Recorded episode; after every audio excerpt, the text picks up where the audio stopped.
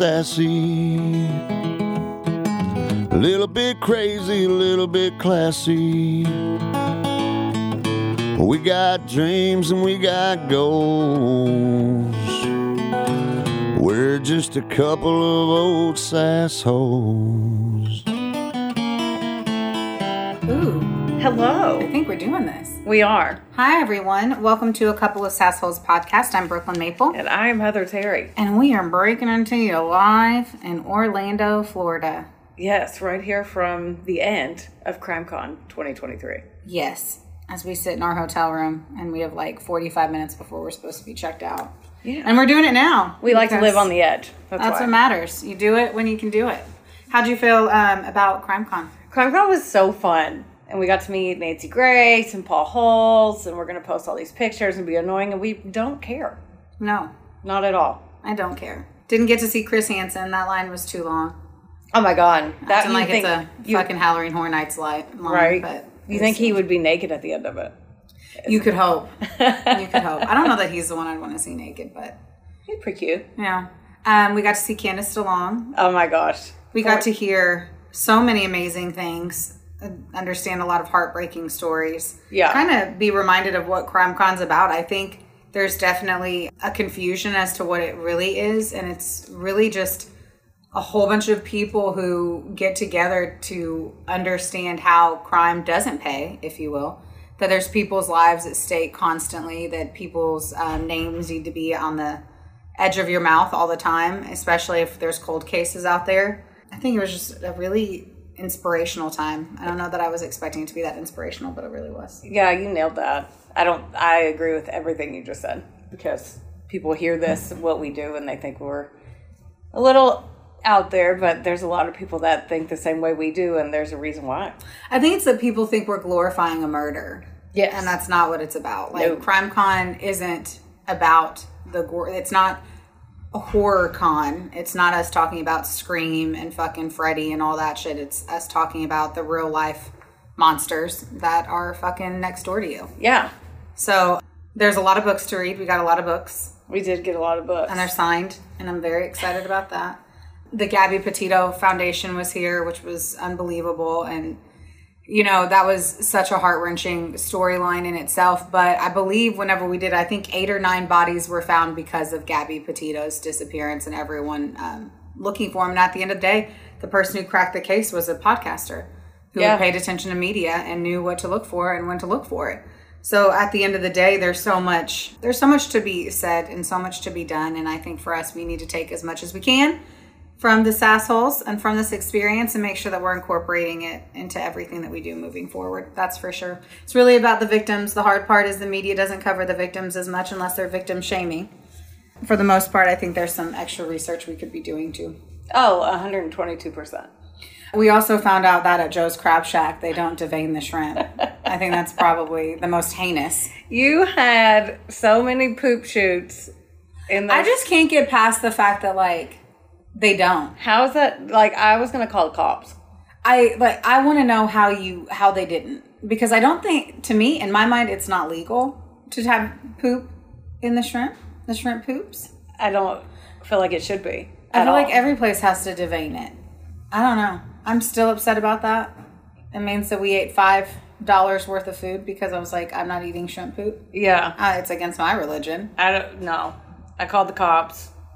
It was terrible. Other than that, there's so many other things. Yeah, Halloween Horror Nights. We went there, realized our backs aren't what they used to be. Oh my gosh, no. There, that is definitely. Um, it's either a young man's game, or it's a rich man's game. right? There's no in between. That's a really good way to put it. Well, next time I'm going as the rich man's game. Yeah, Because I we wanna- spent a cajillion dollars here, and I was like, no, we don't need any rich. The. Those, those were her last words. That was my lumbar support's last words.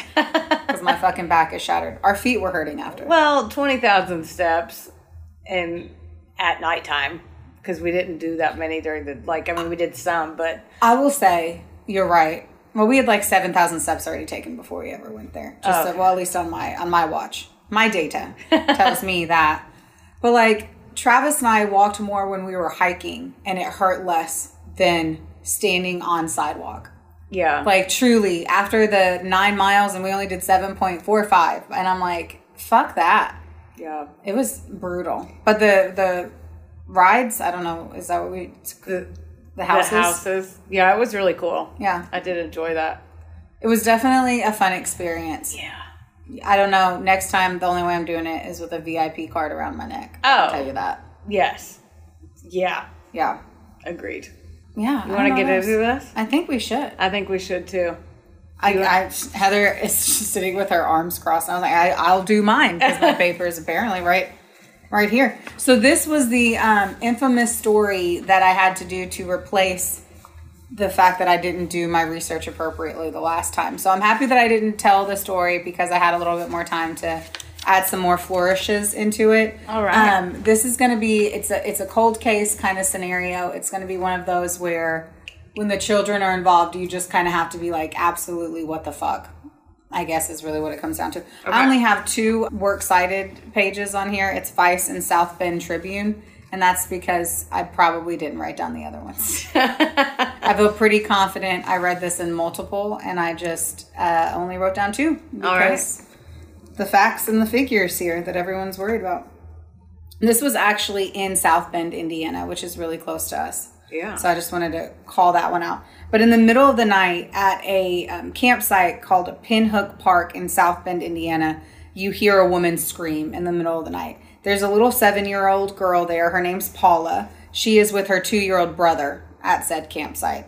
So, middle of the night, blood curdling scream. Seven year old wakes up. She's so low because her family has departed her oh God. and she's just like, "What the fuck?" It's June twenty fourth, nineteen eighty eight. She also apparent apparently can hear a woman pleading for her life as well. So a seven year old girl wakes up middle of the night alone in a campsite to the sound of a woman being murdered. Oh God. Okay.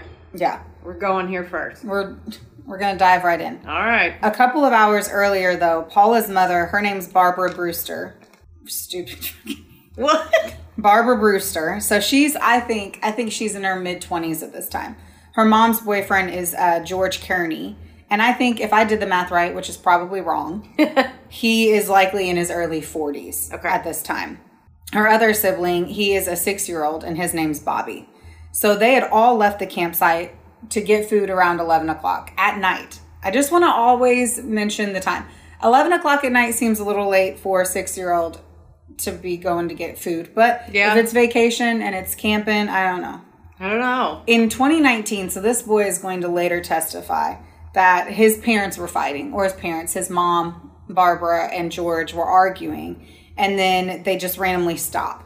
And I already have feelings. And so there, he he has some of the kid, or has one of the kids, excuse me. They leave a seven year old and a two year old at a campsite By themselves. by themselves instead of having one of them stay behind yeah, that's dumb. and then the other one go. Okay. Okay, I'm still so and so, so they take Bobby and they're like, "Oh, you don't need to go to bed."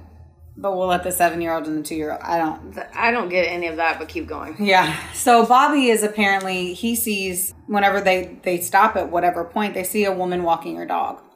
Again, I don't understand why a woman is walking your dog at 11 o'clock at night. They're doing a lot of stuff at weird times. There's a lot of action. so yeah. Lots of 11 p.m. action. And the only 11 p.m. action that's happening in my life is the sex. yeah, right. You go to bed early. I'm like, I've been asleep for an hour. but anyway, so he sees Kearney stop and like he, so George, right, the fucking asshole 40 year old, he gets out of the van, grabs this woman by her hair, and Huh? slams her head into the side of the van. Then he throws her into the back of the van Okay. with the six year old in the back of the van. and this this woman, Barbara. Okay. So Bobby will later on testify that he forces George forces his mother to kill this woman. And essentially she said he says that George told my mom she could kill her or he would kill all of us and that he felt that she had no choice. What? Yes. Oh fuck. All right. So we're just going to pause that storyline and we're going to be like okay, Okay. this this woman ends up being in this van with them. We're to go back to Paula now. Okay. So Paula's at the campsite. She wakes up because she hears someone pleading for her life. She vividly remembers that all three of them came back to the campsite covered in blood. The her seven- six year her seven year old brother, her mom, and this other guy. God. Okay. So then the parents make them burn their clothes that are all blood soaked, and they make them clean out the bloody van. The six year old and the seven year old have to clean the blood stains out of the back of this van Okay. and then they leave the park. About six days later, in an embankment near the lagoon, searchers end up finding the body of Miriam Rice. So she's only 28 years old. She's a suburban mom who has a three year old child and who's four months pregnant. The same night that Paula had heard the screams, Rice had gone missing during one of her evening walks with her dog. A coroner did determine that someone had killed her with multiple blunt force trauma contusions to the head. The dog was also found later on, but he was hiding under a car the next day. Yeah. You know I'd ask. Well, it's also a, a very important storyline. that the dog did indeed survive. So these kids, Paula and Bobby, they are essentially like expected to go back home. We don't know exactly what happened in the van. We'll hear about that later. But essentially, everything is their lives are fucking ruined. Essentially, the six year old and the seven year old. Yeah. So the Rice's Miriam, right? Her brutal slaying remained a complete mystery for three decades. So for thirty years, these kids lived with it. Oh God. Yeah. And of course, Miriam's family had no idea what happened. Besides the fact that she was beaten to death when she was four months pregnant walking her dog Oh God. at a campsite in South Bend, Indiana. Okay. So when St. Joseph uh, County prosecutor Kenneth Cotter, he charges 77-year-old ex-con George Kearney and 56-year-old Barbara Brewster, who was obviously his former girlfriend and Paula and Bobby's mother, with with murder. Kearney has been in custody for weeks, though, and a judge ruled Brewster to be held without bond following her extradition, extradition over the weekend from Weaver, Alabama, where she was living at the time. Both had pleaded not guilty. Her children, who are now adults, whose names are Paula Brooks, so that was Paula Brewster, who was the six year old girl, Yeah. and Robert South, because Bobby just changed his fucking name. He was like, I ain't doing that shit anymore. So every time we talk about Bobby now, Bobby is an adult man named Robert Robert. Robert South. Okay. They're the, the key eyewitnesses whose statements helped, obviously, this cold case um, find probable cause against George and Barbara. It's an unlikely breakthrough, though, for a homicide case it, as it had been dormant for so long. And so it also made it more complicated because of the family ties that were within the group of, of people. Yeah. Most of these cases are solved through connections of DNA techniques and recanvassing the cases. This guy, um, Jason, Jason Dickinson, he was a psychology professor who specializes in child and adult eyewitness t- testimony. And he said, insofar as cold cases being solved by eyewitnesses who were children at the time the crime took place, something like this is a very, very rare occurrence. So another one is a law professor. They brought in a lot of people in here because it was so bizarre. The kids were so young. It was such a long time ago, but there's a there's a big piece to all of it that also happens later on. Well, that's what I was thinking because it was so long ago and they were little. Yeah. Like, yeah. That's a long. I mean, granted, it's probably scarring, but that's still a long fucking time ago. Well, there's more. Ah, Um, there always is. There always is. So this guy, Michael Benza, who is uh, he's a law professor at Case Western Reserve University, and he is an expert in criminal procedure. He says normally we don't see eyewitnesses come forward this long after a crime. He said. You have other kids of issues as well, like how reliable, or sorry, other kinds of issues as well, like how reliable is the testimony, especially when the witnesses were children, when the mur- murder took place. People have trou- trouble remembering key details. Obviously, 30 years later. yeah. So it makes a ton of sense why it would be confusing. I don't have great recall for childhood memories myself, but obviously, something this traumatic and this insane would likely hold on and I, I would think it would dig its claws into It your would definitely probably haunt you. memory. Yeah. Oh my God. Especially for the boy.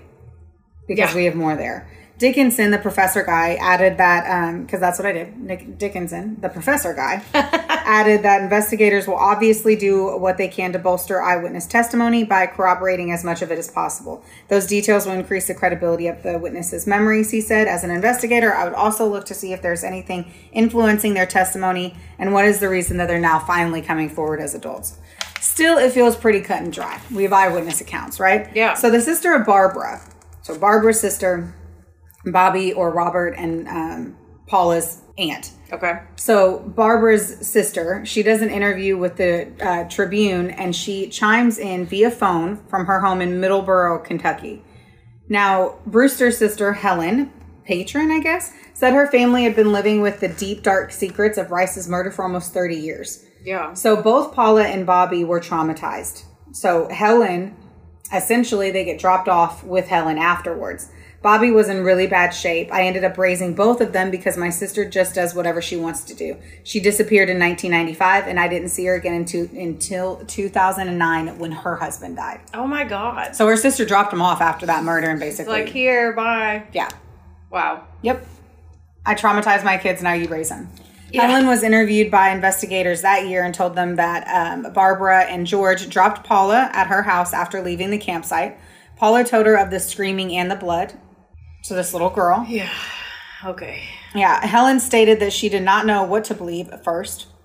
However, she stated that later that day she saw the news of Miriam Rice going missing. So the little six year old, yeah, they said it within 24 hours. She sees that a woman went missing in the exact location that they were. Wow. And then their body obviously comes out. She also told detectives that she had contacted the Crime Stoppers She did. right after. A program that is util- utilized by police departments across the country that allows people to provide anonymous information about unsolved crimes. The day that Rice disappeared, so she called Crime Stoppers the day that she realized it, and again when the body was found. So she called twice Okay. to report what her niece had witnessed. A spokesman for obviously crimes, they never responded. So basically, she called someone with the tip, and it happened to be the one that was that was um, excuse me. They didn't take it seriously because of the child's age, They were like, oh, cool. Mm, a six year old. wow. Yep. Yeah, but like that's very vivid for a six-year-old to make up with the timeline of what When they just happen to be at the campground too. Yeah. Like there's evidence that you'd be at a campground. I You would look I assume that. that's 88, right? Yeah. So keeping in mind with the credit cards and shit was still that like I feel like there would be a transaction that they stay there. Like I'm pretty sure you still have to use names and shit. Yeah, and the timeline though, just anyway. Well, in 88, six year olds would run away from home Oh yeah, they used to say that all the time. all the time. She was angry about the She Cheerios, was- so she ran away from home. She had really, she had older friends. They were 10. They they were into some shady shit. They wanted to live their own lives. Well, anyway, Helen had added that her sister and George were both on probation when Rice was murdered, and they were questioned by their probation officer about the fucking homicide. Okay, Yep, this is gonna make me mad. Keep they going. always do. keep going. They always fucking do. Um, and Helen's like, it didn't do any good. He let them go, and that was the end of it. Okay. that was the end. We have two motherfucks on probation Okay. in the same location that a woman is brutally murdered. Yeah. We have an eyewitness stating what they experienced, corroborating the fact and the evidence that we have. Yes. We call the Crime Stoppers two times. We give them additional information. They are then interviewed and they are set free. That's so dumb. Mm-hmm, mm-hmm, mm-hmm, mm-hmm, Okay. They did do an online search of everything. I don't. I'm. I presume there's really smart reasons for that, and to pull like the court records from the past. And Brewster's maiden name was Flowers, and apparently she also would use other names for her other criminal convictions. So not everything turned up. Yes, she hmm. ali asked Oh my god. all up in there. I did say too. I was like, well, the murder was in 1988, and she didn't leave her kids with her sister until 90, what whatever was that. So it was 95. So it was later on. So I don't. I mean, still all of that. Still, she yeah. dropped them off right after the camping trip, but she, I guess, was a mom for another like seven more years. I guess. So Tim Corbett, who is the headline generating commander of the St. Joseph County Metro Homicide Unit, conceded that police looked at Brewster and fucking Kearney in 1988, but told me that they were not considered prime suspects at the time. The thing is, with these unsolved cases, we get calls all the time. He said, we get pulled in a lot of different directions. Yeah, but that's a direction that you want to get put. The Rice case was then bumped around from one agency to another, further complicating the investigation. It was originally assigned to the South Bend Police Department. Then in 93, the case was reassigned to the Special Crimes Unit in St. Joseph County, where it languished for 22 fucking years. Wow. And in 2015, St. Joseph's newly formed cold case unit took over the investigation and they went to work at revisiting leads. And this is kind of what happened. We developed this squad with some guys who were retired and probably bored of sitting on their asses, is what Corbett ends up saying. Wow. It has been very successful and they've solved a lot of cold cases by I'm doing glad that. it's successful, but it should have taken that long. Uh, jeez. yeah. Yeah. According to um, the complaint or whatever the fucking papers on this, the first break occurred in March uh, 9. Wow. I in 9? the first break occurred on March 9th, 2016, when George gave a voluntary statement to cold case investigators claiming that he wanted to clear the air after receiving letters in prison from Paula Oh. questioning his involvement in Miriam's death. In 1989, George was hit with a 40 year sentence following his conviction for felony child molestation. Oh God. Uh, So, there's that. okay. During the police interview, George, stupid fuckwad, recounted um, how he and Barbara and her son Bobby were in his van when they saw Rice running along Pinhook Park's Pavilion. So I guess at this point, she was jogging lightly. George and Barbara got something out of a black bag and ran, or I'm sorry, George said that Barbara got something out of a black bag and ran after the woman. That's also not what Bobby said. Right. He lost sight of his female compa- companion and the woman, but heard her scream, is what George says. And then when Barbara returned, she had blood on her hands. He further stated that Barb washed her hands off in the lagoon. Okay. So she just got out of the vehicle, ran after a woman, murdered her, and, then, came back and was like, I had to wash my hands. Right. Yeah. They interviewed Paula and her brother, Robert, and their aunt Helen. So Paula is 37. She gives her account, including the screams that she heard, the trio returning to the campsite covered in blood, and how her mother made her clean off the van's interior that had blood on it. Okay. I just want to, this little baby girl, this little baby mm-hmm. girl. Her brother, however, provided detectives with all of the details about what happened to Miriam, just her final moments on earth. So he's now 35. He is with, obviously, George. They pull the van over. And as we mentioned, that they grabbed Miriam, who Yeah. did fight back. Now, George, and he says, Kearney smashed her face into the side of the van and then forced Miriam Rice into the van, the complaint states. Kearney began yelling at Brewster to kill Miriam Rice. South, Robert, he then saw his mother. He saw his mother in a very small proximity of the back of a van continually beat Miriam Rice about the head with some tools, Oh, while a substantial amount of blood was splashing about the van, including upon him. He said, uh, traumatized by the murder his entire life, he never spoke to anyone about it because George had threatened to kill him if he did. Jesus. So that little baby boy Yeah. Had to sit there while a pregnant woman was being beaten to death by his mother and get blood on his face and then have to scrub the blood out of the van. Oh, jeez. He had to watch a woman basically be tortured, a pregnant woman be tortured, When he was as close as you and I are sitting to each other little. at the age of six or seven. Jesus. Yeah. On February 15th, the cold case detectives tracked down Barbara, who admitted that she was present when Rice was killed. Of course, she says that she wasn't directly involved in the murder, though she did die at, by her hands. At the end of the day, it was Barbara who ended up killing him. She insists that George had overpowered Rice and that he had rendered her unconscious in the van, and then he drove her and her children back to Pinhook Park and dropped them off. So, So he says, yep, that she had murdered them behind, like out, and he didn't see it. And then she's like, oh no, he grabbed the woman, yeah, but then he dropped me and my kids off. Me and my kid off. yeah, that's not adding up. And she says that Miriam Rice was still unconscious in the van whenever George left her. And 15 minutes later, he came back without her. Poor But Helen, girl.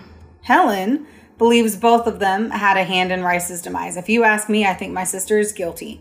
So is George. She is really something, and that man is pure evil. Sounds fucking like it. Yeah. Well, Barbara Brewster got 60 years. Good. George was looking at 45 to 65 uh, uh, years in prison when he was 78. Now, George pleaded guilty on March 11th, and the court was scheduled to enter his guilty plea into the record when he was sentenced on March 29th. He died on March 24th, He died right before. Mm-hmm. days before, at the St. Joseph County Jail. He was 78 years old. Three days after he died at the St. Joseph jail, a judge accepted his guilty plea in the 1988 murder of Miriam Rice. Man, those four kids. And that poor girl. All of that is a bummer. All of it's terrible. Fucking bummer. I would um I need to what I didn't get to do was and after this whole week and hearing everything I'm like I needed to go in there and see who was the who was Miriam's spouse. Was he then accused of it? Yeah. Was he waiting for her? When did he call when did he call the cops? Like I they don't mention him as if he like that she was married and that he was because we all know what would have happened is that they would have assumed it was the husband and that maybe he wasn't happy that she was pregnant now and that he wanted to da, da, da, da, da, da. Yeah, and that's why the dog was hiding underneath a a, a car and because the dog knew the person or whatever the fuck it was it would have been a completely Yeah. different storyline and I don't know who her spouse is so that's a lack of investigative fucking journalism on my part but I'm sure that her husband spouse partner whoever it was was likely the one that got the original brand at. we just got lucky that we didn't hear that he then had to be left out of jail Yeah. Because Or he was did in 30 there years. yeah. yeah Damn. Got some baby trauma going on, sadly. I wonder what happened too. Did the cops just go back through and they were like, hey, we're interviewing this and, and this like these 35 and 37 year olds are like, oh my God, let me tell you what really happened. Right? By the way, we told our aunt and our aunt called and told you guys. You guys still just never came back. You even interviewed our parents. Like you even interviewed them. That yeah. I mean I want to know what happened on all that stuff. Somebody got a stiff talking to. I wonder at, at how, at what level do you keep trying if no one's listening? And it's not, they didn't know Miriam. It wasn't their family. You know what I mean? Yeah. I, if it was Miriam's husband, I'm, I guarantee there is no ending in sight. You fight until the day you take your last breath for your loved ones. Yeah. I totally get that. But like from the perspective of people who are like, we told everyone. Yeah. We fucking told everyone. I told everyone. that would eat at me though. I Oh, my whole life. Oh, I'm sure. But if you were six and seven, Yeah. and you literally are you're you're you're com- compartmentalizing that you're putting that into some part of you that you've obviously tucked away because if you didn't you wouldn't be able to wake up every day That's true. so i don't know if they're they're getting i don't know you don't know uh. what you don't know whenever it was a six year old and a seven year old You don't know. Now you know. yeah Now you do know. Well, this is a different turn. This is definitely a different turn. i'm ready for the turn Are you? Okay. This is the story of Mary Reeser. And that probably won't ring any bells because I just stumbled upon this and into it. So there's that. The sources uh, Wikipedia, Tampa Bay Times, all that's interesting.com, and an episode of the podcast called True. Now, I was trying to look for stories about Florida. I knew we would be murdered out after this weekend, so this is still sad, but it is interesting. So there's that. Mary Hardy Reeser was born on March 8th, 1884, in St. Petersburg, Florida. And the, since the story's kind of wild, it overshadowed her upbringing. So I don't have a lot on the backstory, plus 1884. So oh like, it's 1884 yeah, it's not like it was i heard her. 1984 Yeah. so i'm very happy that we went back to this Yeah, so it's like, it's not like I can look at her Facebook page. yeah And oh you know what we didn't apologize you guys we're recording at on a phone in a hotel so let's just um, act like all the sounds that you hear aren't really happening that's right. I'm putting my feet on your bed, but I think you're going to be okay with it because you're not sleeping in it anymore. Yeah, it's fine. And to give you a hint, Mary was dubbed by the newspapers back then as the Cinder Woman. Okay. Cut to 1951.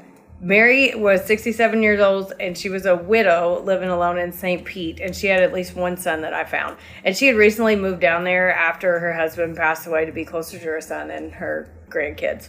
On July 1st, 1951, her son came over to visit her and she was like, Hey, I'm getting, I'm like lonely. Like, this is lonely down here. She missed her husband. And it was getting late. Her son's like, Look, just take a couple sleeping pills, get a good night's sleep, and, and we'll figure all this out. She put on her favorite nightgown and got comfy in her La-Z-Boy. And July 2nd, the next day at 8 a.m., Mary's landlady, who had the coolest name ever, by the way, her, her name was Pansy Carpenter. You don't hear that That's a great name. you don't hear that every day. Oh my gosh, when did we stop calling people pansy? Pansy Carpenter. I feel like I was being weak.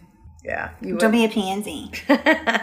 Yeah, but she Pansy came over to deliver a telegram for her, and Pansy knocked on the door and there was no answer. So she tried to you know call out to her. She didn't hear Mary, and then she went to touch the doorknob and she about burned her hand. And she also said the walls smelled like smoke. So she backed up and she called the police. And when they busted in the apartment, all that remained of Mary was her foot that still had a black house shoe on, on top of a pile of ashes in front of the burned up La-Z-Boy. They also found a piece of her spine and her skull, which apparently had shrunken down to the size of a teacup, which is apparently the opposite of what happens in a fire. What? Yes. Yes, that look is accurate. I'm like, did I did I eat a gummy? No, you heard it Because- correct. So they wow, walked when in. you said you were taking a turn, yeah, I was not prepared. yeah. It was Okay. a big old turn. Okay.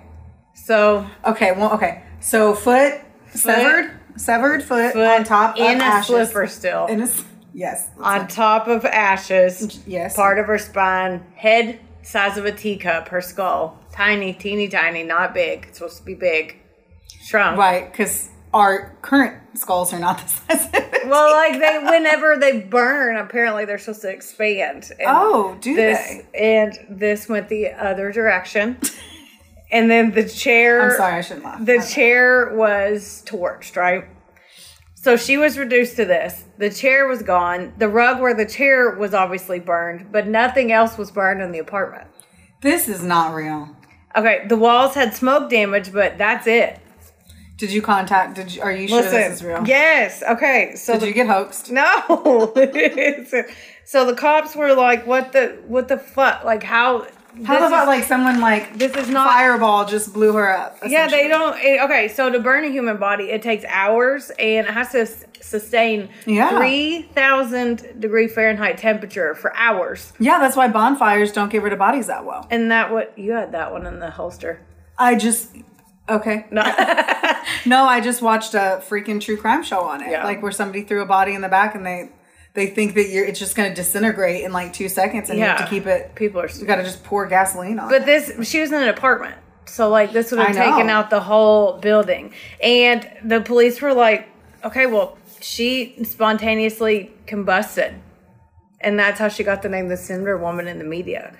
Because spontaneous human combustion occurs when there's some sort of chemical reaction inside the body, which makes you legit burst into flames from the inside out. Most scientists don't accept this as a plausible cause of death. what the fuck are you coming at me right now? Listen, Heather? I- okay. What is happening? I know. Okay. So most scientists don't think that this is a plausible cause of death, but there have been accounts over the years that can't be explained. For example, in 1663, Thomas Bar- Bartholin was a Danish anatomist, documented that a Persian woman caught on fire and passed away in her sleep with similar circumstances. She was known as the first person to spontaneously human combust. However, there's another one of a man from the 1400s who rumor has it he he drank a fuck ton of wine, I get so that. much that he puked fire. Yes, That would hurt so bad. but right? I know. I don't Is that like. just heartburn? no, I, I mean, know. Like they said it. I mean, 1400s. So they said he literally was puking and burping up fire out of his person. It was a dragon. right? A dragon. But but for Mary, besides the combustion, there are a few other theories.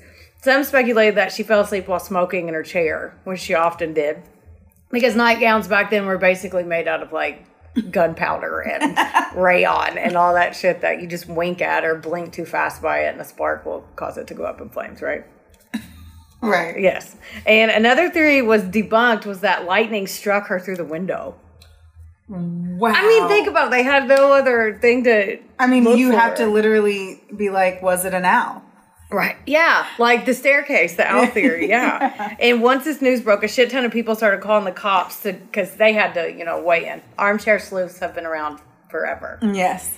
Some said the fabric in her chair sparked something. Some mentioned a bomb. Either way, the public was very, very, very fucking intrigued.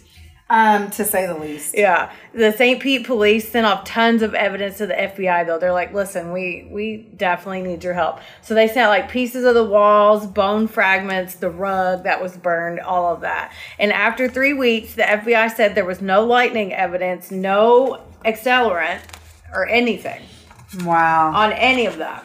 I And wonder then- how they tested it back then, just sniffing it hard. right? It was like an 1886. You're like- it's not like they took it to the lab. Well, this was in the 50s, but yeah. oh, I mean, still, we didn't have DNA. Yeah, I know. Yeah. I, I they just look at they're like, well, it doesn't smell like gas. So, The- does it smell like gas? Not to me. So no, No right accelerant. No accelerant. Okay. One theory said that this is gonna this annoyed me. One of the theories was like, well, she was 170 pounds, so her own body fat acted like fuel, like a candle. Oh my god. Because you know she was just so morbidly obese that she I was mean, 170. 170. Yeah, and they said that because, but that really did annoy me because they did act like we don't know how was- tall she was either. For all we know, she was like six one. Uh, right? I know, but they were kind of dismissive about like a bunch of the old articles acted like she was this big. One sixty back then was like spelt. Yeah, I'm like, look how thin she is. yeah, I know. but yeah, they and all the old articles basically were like, well, she was fat and she burned. That's That is not. I am tired of people shaming. Oh, I know. And the majority of the people thought or think that this theory is ridiculous, and I'm not. I'm. They're calling a dead lady a candle, which that's so fucking. It's not like she was a witch. I know. Yeah. I'm kidding, that was a horrible and to this actually. day, nobody knows what happened, and it's still technically open, like an open case. That's a kind of fucked up story. I don't know why you just threw that shit at me. And I know. like, hey, guess what? We don't have an answer. It was ruled spontaneous human combustion. They they left it that. And after they concluded the investigation back then, they buried a portion of her remains next to her husband, and then they sent the other half with her son. And the family says they can still feel her presence to this day. And sometimes a door will shut and a light gets turned on and off, and they say that's just grandma. And that's the story of Mary Reeser. The fuck? Talk about like how would you not be a ghost? Unsettled business. Oh. I'd be like, dude, I literally just imploded for no reason. I know. Just wasn't trying to have ready. a cig in my nightgown. Because I, I, was having my nightcap. right? And her husband, take my sleeping pills. I know. That helped me sleep. Well, there you go. There you, You have probably it. shouldn't light a cigarette though while you're taking sleeping pills. No, or inside ever. Or at all. But But there's a lot Not- there's- But flammable gowns. poor and- Mary, man. the boy probably felt bad too. He was like, "Just take these sleeping pills," and then his mom exploded. Like it's just bad, and I hate the. Way it's just bad. It's bad news bears. I know. If I go out, I want to go out someone like that. Like I want someone to do a podcast episode about me, and they don't know what happened. That sounds terrible. That's what I mean- all the family members of people who are devastated. Well, I mean, with they this, they don't. I mean, I want it to be. You're like, I want you to live the rest of your life devastated because you don't know what happened to me. No, you would probably- know. This, you'd be like, of course she fucking did. That's I'd be like, she say. spontaneously combusted, guys. It's fine, and then they'd arrest me. You'd be like, I'd be like, I planned that. I I gave her explosive pills, so she would. Com- I can't do it. I'm not here for it. I don't know. That's wild. I know. I didn't know that was a thing, and now I, I need I to didn't know either. everything about it. And I, I didn't either. And I read all. How many people have just those two? they had there's been some cases that cannot be explained some lady did it where she picked up two rocks on a beach or something and had them in her pocket and they think that the rocks like were like some kind of lava rocks or something and she literally exploded because of the rocks and i'm holding my hands up like people can see can you what Do not ASMR. Do not. but yeah they they uh they said that she caught on fire because of that and like it got stuck to her pants and then her husband tried to come over and then he got burned but she passed away Oh my god, that sounds of two rocks that she picked up. See, nature is dangerous. At the bottom line of all of this, nature is dangerous. I'm gonna let it go. I'm gonna let it go Yeah, because I would argue men are more dangerous. that's very true. Anywho, So we had so much fun at Crime Pod. Sorry that we, did. we met so many cool people, a bunch of cool podcasters. you pivoted so hard, my ankle is is jammed. I know. Where did you? Where? I was like, oh, I didn't know. you got to keep up. Apparently, um, yeah, it's it's been a good weekend. I'm officially ready to get home. Yeah. I think I'm ready. I think we've we've done what we came to do. There's also a cool convention for a financial payment system happening here, and I think that's about my max nerdiness.